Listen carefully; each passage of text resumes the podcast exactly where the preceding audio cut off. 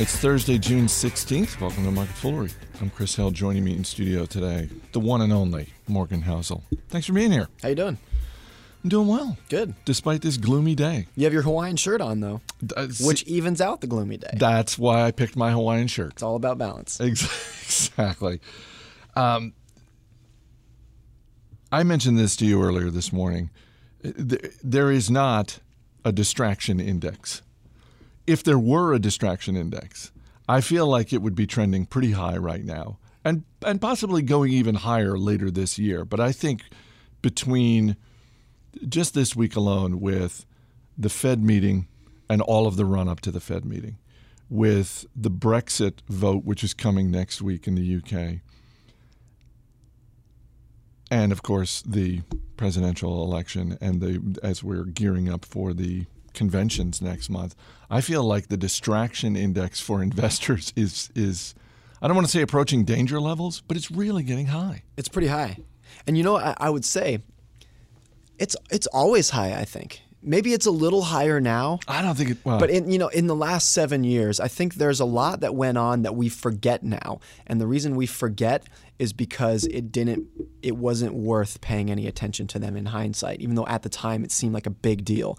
You had Greece about to default on its debt. You had a massive banking crisis in Cyprus. We had another presidential presidential election in 2012.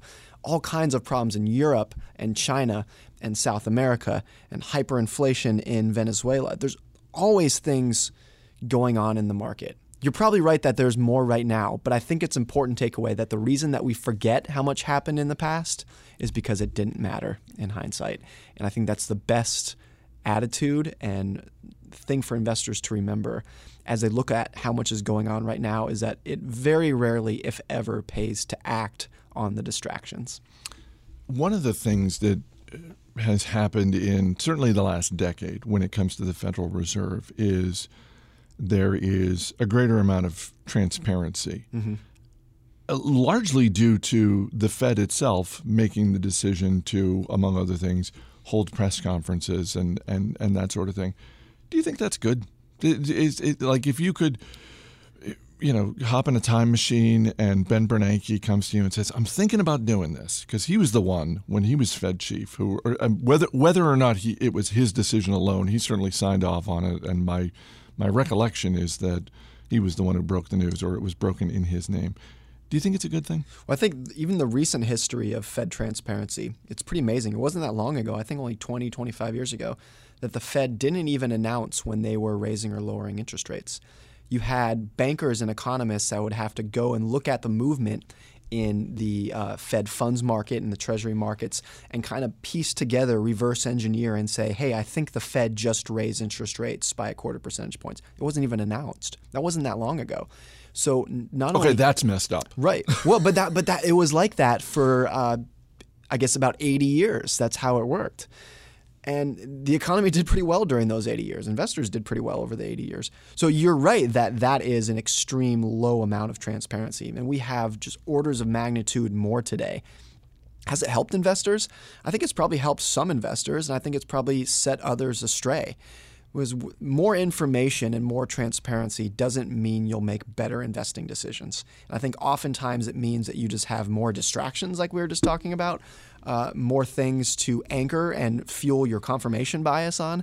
You know, there have been so many investors over the last seven years that were uh, gold bulls or sure that uh, hyperinflation was right around the corner. Less so now, but really around 2009, 2010, that was a big argument. And a lot of it was driven by the fact that we had all this data showing what the Federal Reserve was doing, blowing up their balance sheet, you know, lowering interest rates to 0%, making comments that not only were they doing this now, but they had intentions to do it in the future. That didn't exist 20 years ago. And I wonder if if we could go if we had the same situation we had in 2008, 2009, but it instead incurred occurred in 1980, you know, would people have gotten as worried about hyperinflation and as bullish on gold as they did in 2010? I think the answer is probably not. So that was a case, I think, where transparency led more people astray than it helped people. See, and I alluded to this at the beginning when I said the distraction index may be going higher because I'm thinking about things like, yes, the political conventions, which will be next month. But then the month after that, we've got the Summer Olympics. But listening to you now, I'm thinking uh, maybe maybe the Summer Olympics will be a good distraction. you know, maybe unless unless the health concerns that are widely known about the games yeah bear There's, fruit. But in terms, but just like for investors, yeah, as opposed to because the the distractions of all of the coverage of the Fed meeting, all of the coverage of the Brexit vote next week. I'm not saying that's not warranted, but those are tied directly to investing. And if you're looking at the business news and you're thinking about whether or not to buy or sell shares of a particular company, you are bombarded with those things. Whereas in the case of the Summer Olympics, that might be a, a reason to turn away from business news. I think there's a paradox that needs to be uh, noted here, and that is in terms of politics, transparency is so important to build trust for your government, trust for your politicians. Almost nothing is more important. As an investor, there's a, a good argument to make that being blissfully unaware is a good mindset. Because the more information, especially information about things like central banking, where unless you have a PhD in economics or really follow this as part of your job, a lot of people don't have a good grasp of how the mechanics of central banking work then the more information that you flood into your head, I think the higher the odds that you're going to do something wrong. And that's where being blissfully unaware becomes pretty important. But it's hard to balance that with the need of trusting your government, which requires more transparency. The most recent thing you've written is entitled What I Learned Buying a House. Mm-hmm. and for anyone who's listening right now who's actually bought a house, they're just they're smiling and nodding as I am like, "Oh yeah, I remember you remember. you remember. Uh, wh- what are a couple of things you've learned? Well, the first thing I'd say is I've spent years writing about the downsides of home ownership. Um, my wife and I rented until you know just recently. We just bought a house last week, and renting I think was the single best financial decision that we made because it let us bounce around from job oppor- to, to, towards job opportunities and school opportunities without any hesitation or hassle when we needed to pack up and move. And in seven years, we lived in five cities in four states on each side of the country. And most of those moves were work and school related. So, and if we were tied down to a house, we wouldn't have been able to grasp those opportunities. But we're at a point now. We have an eight-month-old son. We're, you know, we're settled in where we want to live and what we want to do. So it was time to buy a house and a, a, few of the things that I learned. Well, one is that, and I sort of knew this beforehand, but it's just reiterated now, is that buying a house is an emotional decision, and you shouldn't pretend otherwise. A, a house is not like buying a lawnmower or buying a new barbecue. A house is where you're going to spend, you're going to have the most memories with your family and with your kids, and that's inherently something that breeds emotion. And when my wife first pulled up to the house to tour it, and we first she gasped and said, "Oh, I love it." And I knew before, before I, you even before went inside. we went inside, and I knew at that moment like, this was not going to be an analytical decision. And I think that's okay as long as you accept it. And it just drove home the point to me that buying a house is not something you do to maximize your return on investment. It's something that you do to provide stability and a quality of life for your family. And I, I wrote in the article, I think buying a house is a lot more like picking a spouse than picking a stock. It's not something that you should look at and crunch the numbers and say, is this is this a good use for my money? Because a, it's probably not going to be, but b, it, that's not why you're doing it. You're doing it to provide stability for your for your family, and that's an emotion. So you know, the house that we bought, we really like, and it's well within our budget. So everything worked. You know, we didn't make any any dumb decisions here, but I, I was imp- I was surprised, I think, at how much emotion was involved in the process. The night before our bid was accepted, I asked my wife, I said, what happens, what happens if we lose this house? And she said, I'll be devastated. Wow. And, and, and, I said, and, and I said, me too. I'll feel the same. And I know that is the worst frame of mind to be in before you make the biggest financial purchase of your life. But that's that's what it was that was the reality of our situation. And I think owning that is an important step in the process. How many, roughly, how many houses did you look at before you saw this one? Roughly, approximately no others. Oh. wow. And by roughly, I mean exactly no others. Well, that's that's not totally true because we looked six months ago. We looked at a bunch of homes and then we stopped and we just and then we started up again.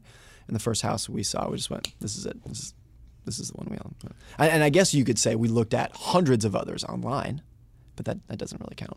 So we had a good sense of what what you could get for certain prices in the neighborhood that we liked, and we saw this one, and it was just boom done. The neighborhood that we're that we that we found in has a lot of a, a, a it's a weird mix of uh, high end homes that were out of our budget and low end homes that were below our budget. Very little in between. So when one popped up that was right in our budget, it's pretty rare for this area. So we, we took it. I will just say to you what uh, the inspect the home inspector said to me nearly 20 years ago when we bought our home and which was good luck kid. You're not far off. Uh, when he was all done i said uh, he said is this your first home? I said yes. He said i said do you have any advice for a first time homeowner?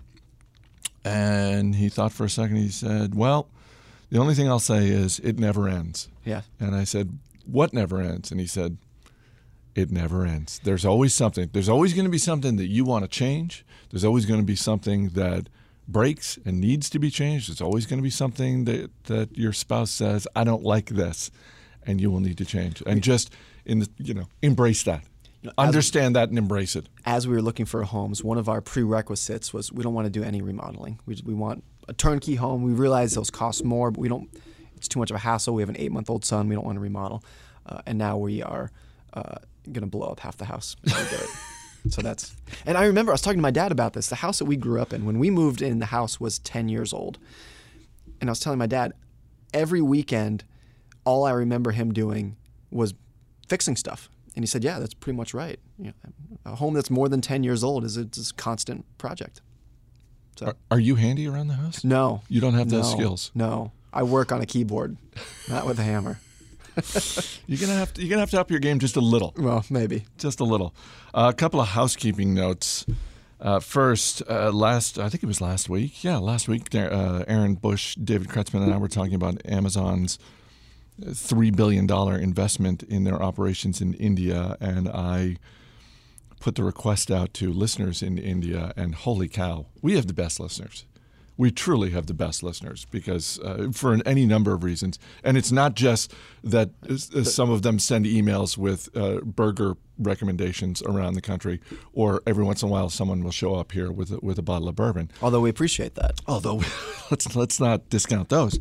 Um, got half a dozen e- emails, just very detailed, from listeners in India about the e-commerce landscape uh, going into great detail, not only about their own experiences, about uh, but also about uh, what these different companies uh, like Flipkart and Snapdeal are going through. So I just wanted to take a moment and thank uh, Adi Kar, Brajesh Mishra, Sonu Sachdeva, Prayag Iria, uh, Iria. I'm butchering all of these names. It's terrible, you're, and I'm do, sorry. You're, you're, doing a good job.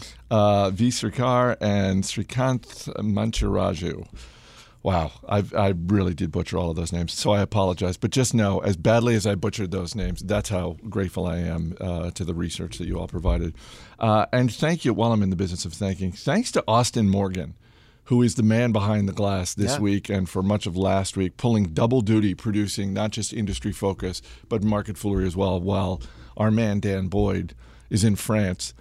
And other than a photo he tweeted out, I think on his first day in Paris, not a word from Dan. Not a word from Dan. So I don't know if we have listeners in Paris uh, who have spotted Dan.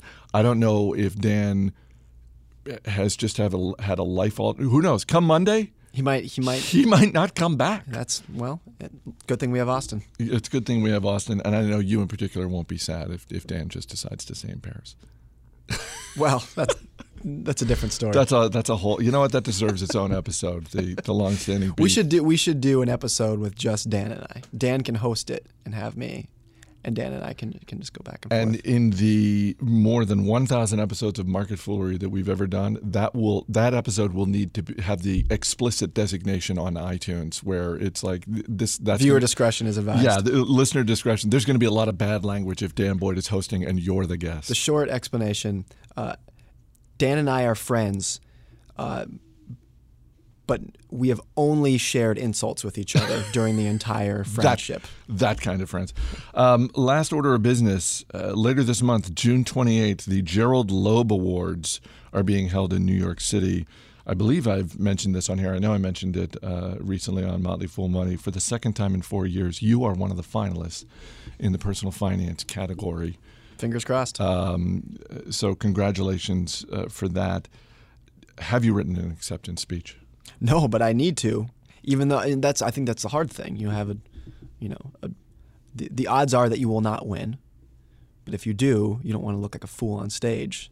So you have to write a small a, f fool. Right. So you have to look like so you have to spend time writing a speech that you will almost certainly not give. On other podcasts that I've listened to recently, uh, th- this topic has come up. The, the topic being winning an award, giving an acceptance speech, and invariably forgetting someone unbelievably important. And in, and in the case of uh, one actor I heard uh, recently on a podcast, it was his wife yeah. that he forgot to thank for an Emmy Award. So I will just, I, I will thank nobody and make sure that I don't. Or I'll, I'll, just say thank you, everybody. Does that work? Is that the safe route? Let me ask you a question. Um, how about I only float, thank Dan Boyd? Float, float, that idea with your lovely wife. Okay. And just say, honey, if I get up there and say, thank you, everyone, are you going to feel like you're covered in that? Thank, thank you to my wife and Dan Boyd. We'll leave it at that. Uh, it's just going to raise more questions than, uh, than I think you want. Uh, good luck. Thanks. Thanks for being here. As always, people on the program may have interest in the stocks they talk about, and the Motley Fool may have formal recommendations for or against. So don't buy or sell stocks based solely on what you hear. That's going to do it for this edition of Market Foolery. The show is mixed by superhuman, metahuman Austin Morgan. I'm Chris Hill. Thanks for listening. We'll see you on Monday.